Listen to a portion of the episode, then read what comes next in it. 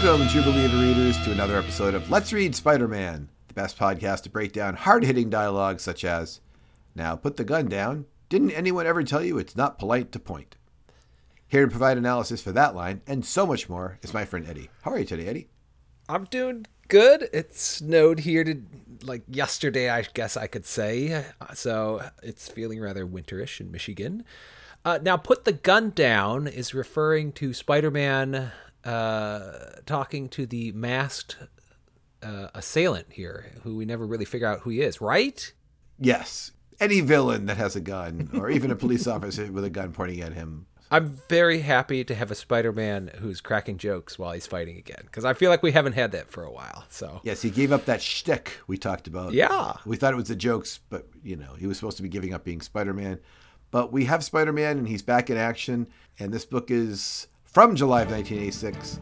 Stan Lee presents The Amazing Spider Man 278, If This Be Justice, written by Tom DeFalco, Peter David, and Jo Duffy, penciled by Mike Harris, and inked by Vince Colletta.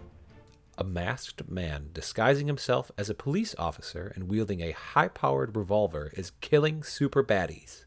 His next target appears to be the recently arrested and framed as the Hobgoblin, Flash Thompson. Yeah, I didn't understand this from the beginning of the book until I read your summary. Thanks for clearing that up for me. Aye, no problem. Joe Robbie and Karen Cushing have set Peter up. Peter will go and interview Flash in jail. Peter wants to support his friend, but is torn because he thinks the article the Bugle will write will disparage Thompson.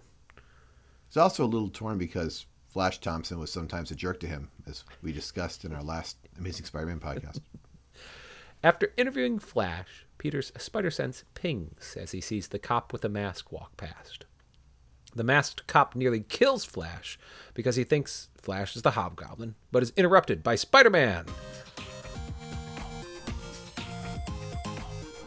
When the police come running, Spidey decides to fight his way out. The masked man releases all the prisoners to increase the chaos and his chances of escape. As he steps out the back door, he comes upon the Wraith, aka Brian DeWolff, and shoots him. When Spidey exits the same door, soon after, he finds Brian DeWolff dead. Yeah, I really like the idea of bringing Jean DeWolff's brother into the comics again, but just like Muramoto, he's just killed and no one seems to care. We end with the Rose asking the Hobgoblin why he chose Flash Thompson as his fall guy, to which Hobby replies, Why not? And now, James B., it's time for the complicated ladies of Peter Parker's life.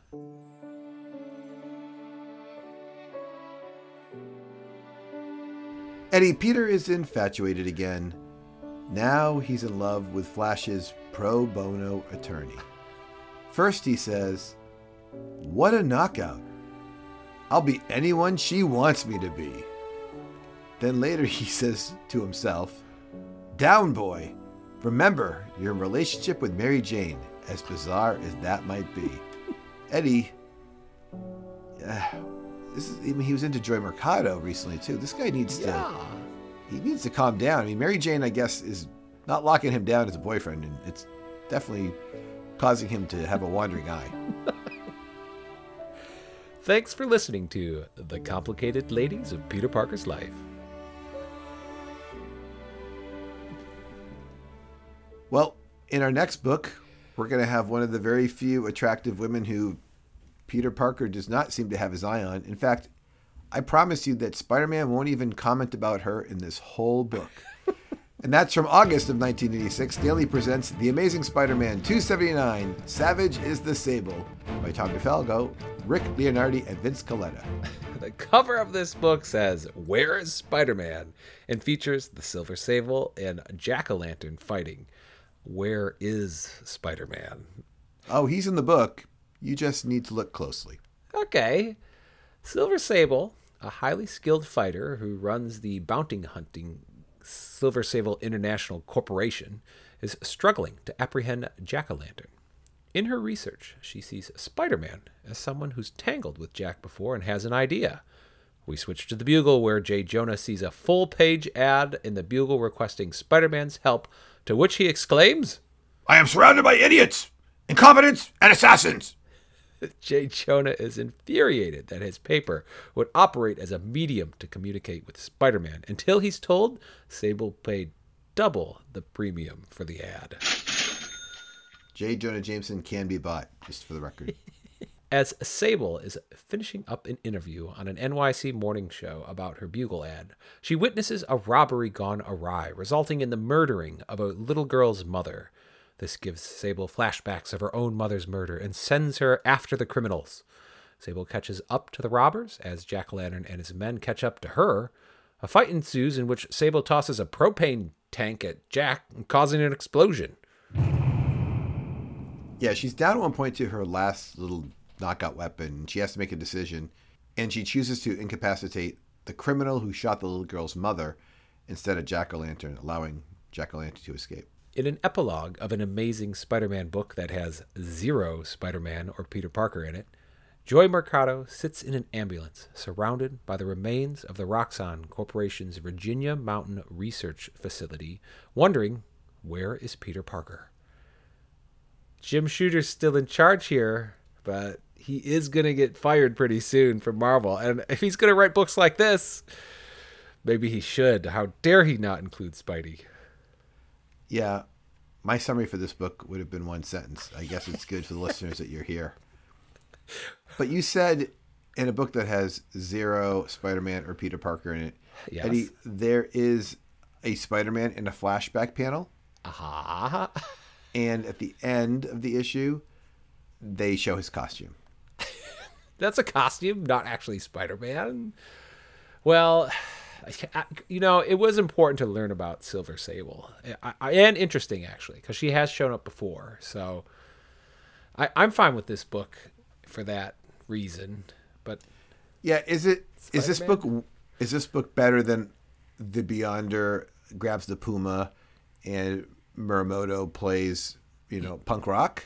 yes, absolutely for me, because Silver Sable, she this is a continuation of a story, and it will have a another book after it, and she's a known character, so we we got some background on her. I, it's funny to me that Jack o' Lantern, who's I think one of the goofiest villains ever, is like all over the place again. It's funny to me that she's having a hard time with Jack o' Lantern. She's not like, I can't take out the Hobgoblin. I'm working hard on it. She's like, I, I'm struggling with Jack o' Lantern. So Pogo platform.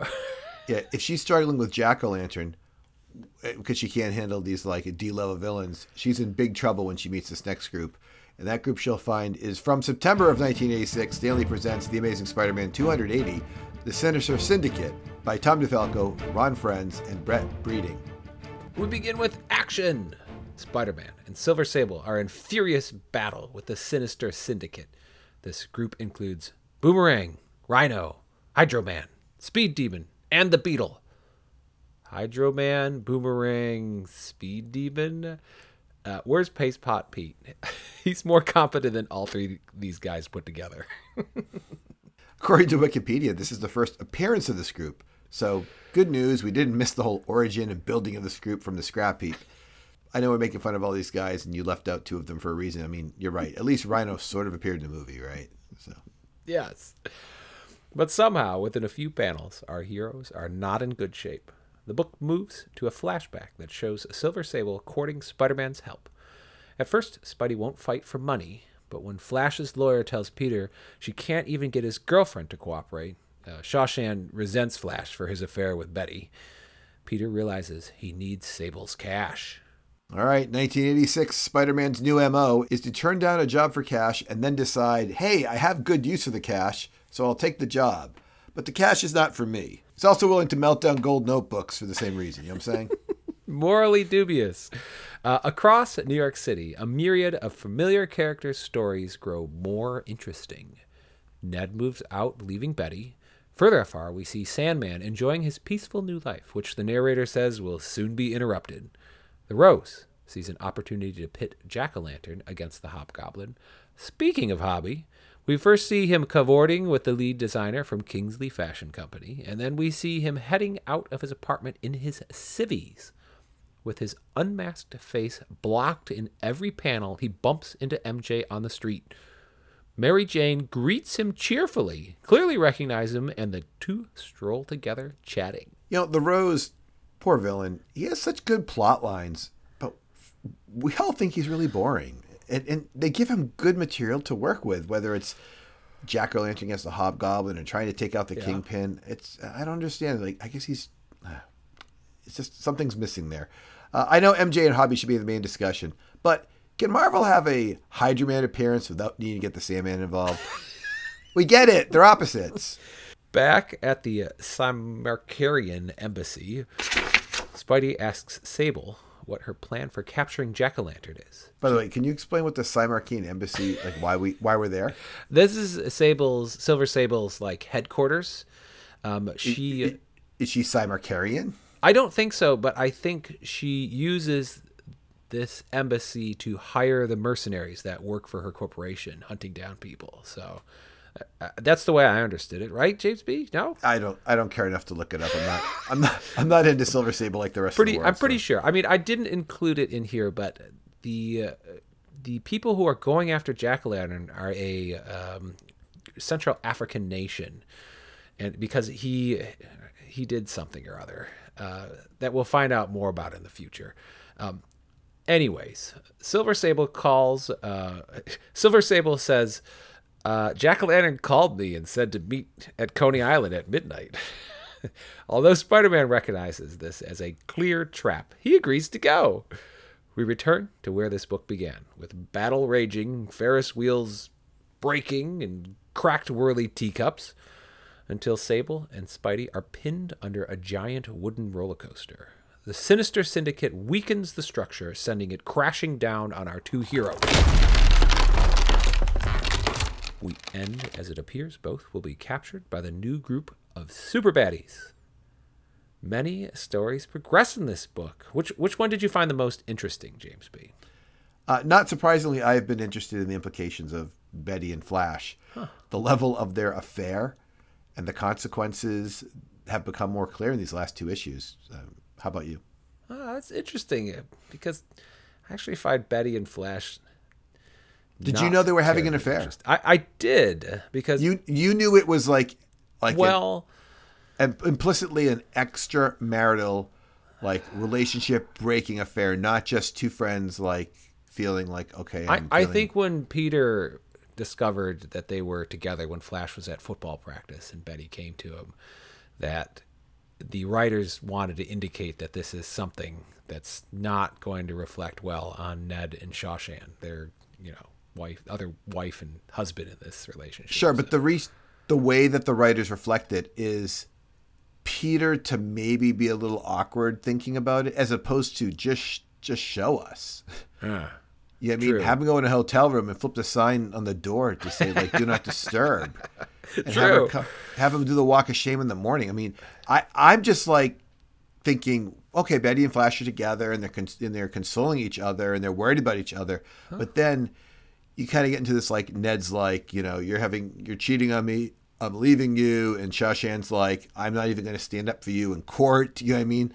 Like, Well, this is a serious situation. I, yeah, it is really bad for Flash because he really needs Shaw- Sha Shan to say, "This guy's never been the Hobgoblin. I lived with him, and I, you know, he's."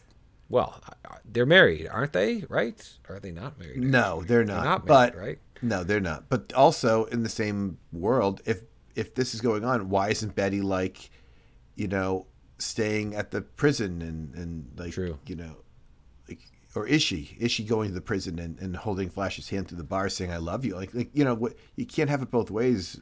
Marvel, mm-hmm. either they're in love or, or they're and they're in, involved or they're not. But they they kind of have it like that they're just ruining their lives for nothing. Like, are you pulling for Betty and Flash to get together and be happy with each other? No, I'm definitely not. I don't like that. But Right, because they're because their situation is Yes.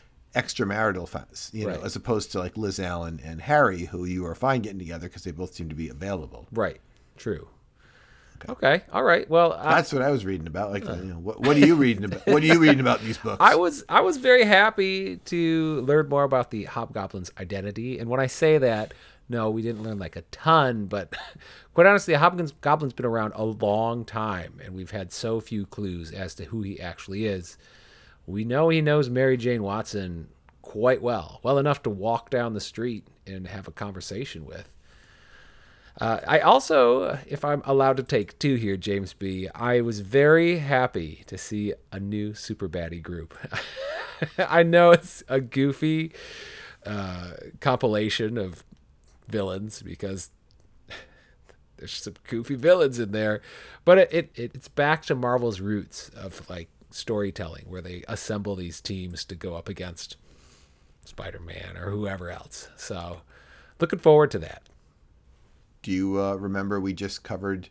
This is issue 280 and 266, which was you know about a year ago in Spider-Man books. We had another super uh, a super group form.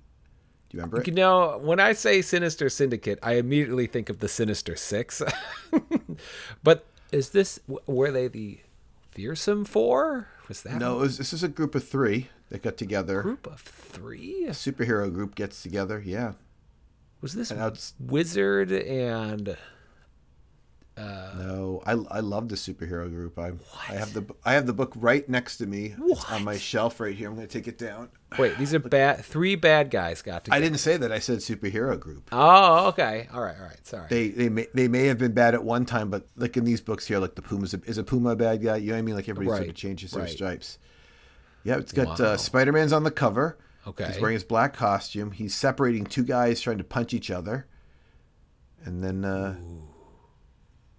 listeners, are you guys eh, letting Eddie know the answer? Ooh, I think you got me today, James B. I was The name of the group guys. was The Misfits. The Misfits. Is this with Cannonball? It's got Frogman in it. Oh! How could I forget? And Toad and uh Spider Man's other sidekick. yeah, uh, Otto or no, not what's his name? The kid that is Doctor Octopus and Spider Man at the same time. I can't remember his name right now. Who is Ollie he? Osnick. Ollie Osnick. Thank you, James B. So they're coming up with all kinds of uh, all kinds of things. So Gee, I wonder why I didn't get those three. I asked you like a year ago. You came up with a superhero group, and you're like Sinister Six. I'm like, sure, Eddie, Sinister Six. That's like podcast number eleven for us. well, that's why Sinister Syndicate is so close to Sinister Six, right? So I just immediately jumped to that. Sure, mm. you're only off by 22 years. but one thing that you won't be off on is getting some good advice from our sponsor. And Eddie, that's because life runs on energy. The items you wear and use in everyday life come from oil, natural gas, and petroleum. Uh-huh. Roxxon Oil, our sponsor today, is the leading producer of items worldwide from rubber masks to whirly teacups. Trust Life, Trust Roxxon, Roxxon Oil, and its subsidiaries are proud sponsors of the Let's Read Spider Man podcast. All right. Well, Returning sponsor, by the way. you know, I mean, Didn't have a problem with them before, so nothing you have to say now. uh, Eddie, if people want to. Actually, do we have anything else we need to talk about here? I feel like we went through. These are good books, right? yeah, I the enjoyed all three of them actually. Even the one without Spider Man was not too shabby. Yeah, that's a that's a tough one. I could see. I was thinking of jumping out to Reddit and going like, "What do people think of the issue that had no Spider-Man in it?" But I know the world loves Silver Sable. I just don't know why. I like it. I like her. She's she's interesting. Eddie, have you read ahead in these books? I have a little bit. Are we going to see more of the uh, the masked person running around killing super baddies? I do not know the answer to that. He's not shown up in my reading ahead, so Okay, don't know. well, let's wrap this guy up. How can people uh, reach us? You can email us at let's read spider-man at gmail.com or click on the link in this podcast description to join us on Discord or connect with us through social media. It's time for the close, and I'm James B, joined by Eddie! And remember, listeners, to be careful of a new group of baddies, the Sinister Syndicate. They are composed of the Rhino, the Beetle, and uh, three other guys. Goodbye. Bye.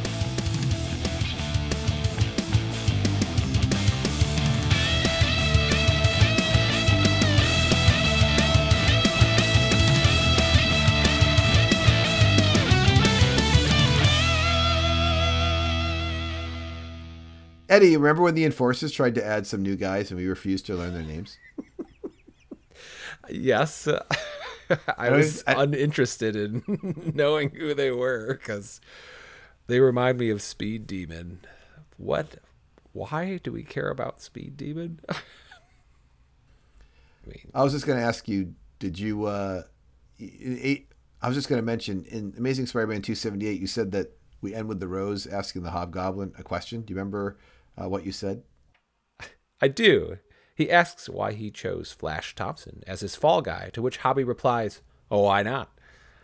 Yeah, he actually asks him why he chose Flash Thompson to be his cat's paw. Cat's paw? Yeah, he says, "Why did you choose Flash Thompson to be your cat's paw?" And then the context clues come along, and he explains why. You know, he's like, you know, why not? So of course, I went out there and I'm like, "What's a cat's paw?" Yeah. What is it, James B? So apparently, there's a, an old Aesop's fable What? involving a monkey and a cat, and the monkey wants to eat some chestnuts that are being cooked in a fire. So the monkey convinces the cat to reach in and grab the chestnuts, but the cat keeps burning his paw as he grabs them. And the monkey's going to share them with him, but the monkey just keeps eating them, and the cat doesn't get any. And finally, like a maid walks in or something, and the monkey and the cat have to scatter. So the monkey is like this genius, and the cat is like the dupe who like did all the hard work, you know, and took the fall and you know burned his paws for the monkey, and that's the expression where it comes from. The you know, don't be a cat's paw. So there you go. An Aesop fable. Boy, I haven't read those in a long time.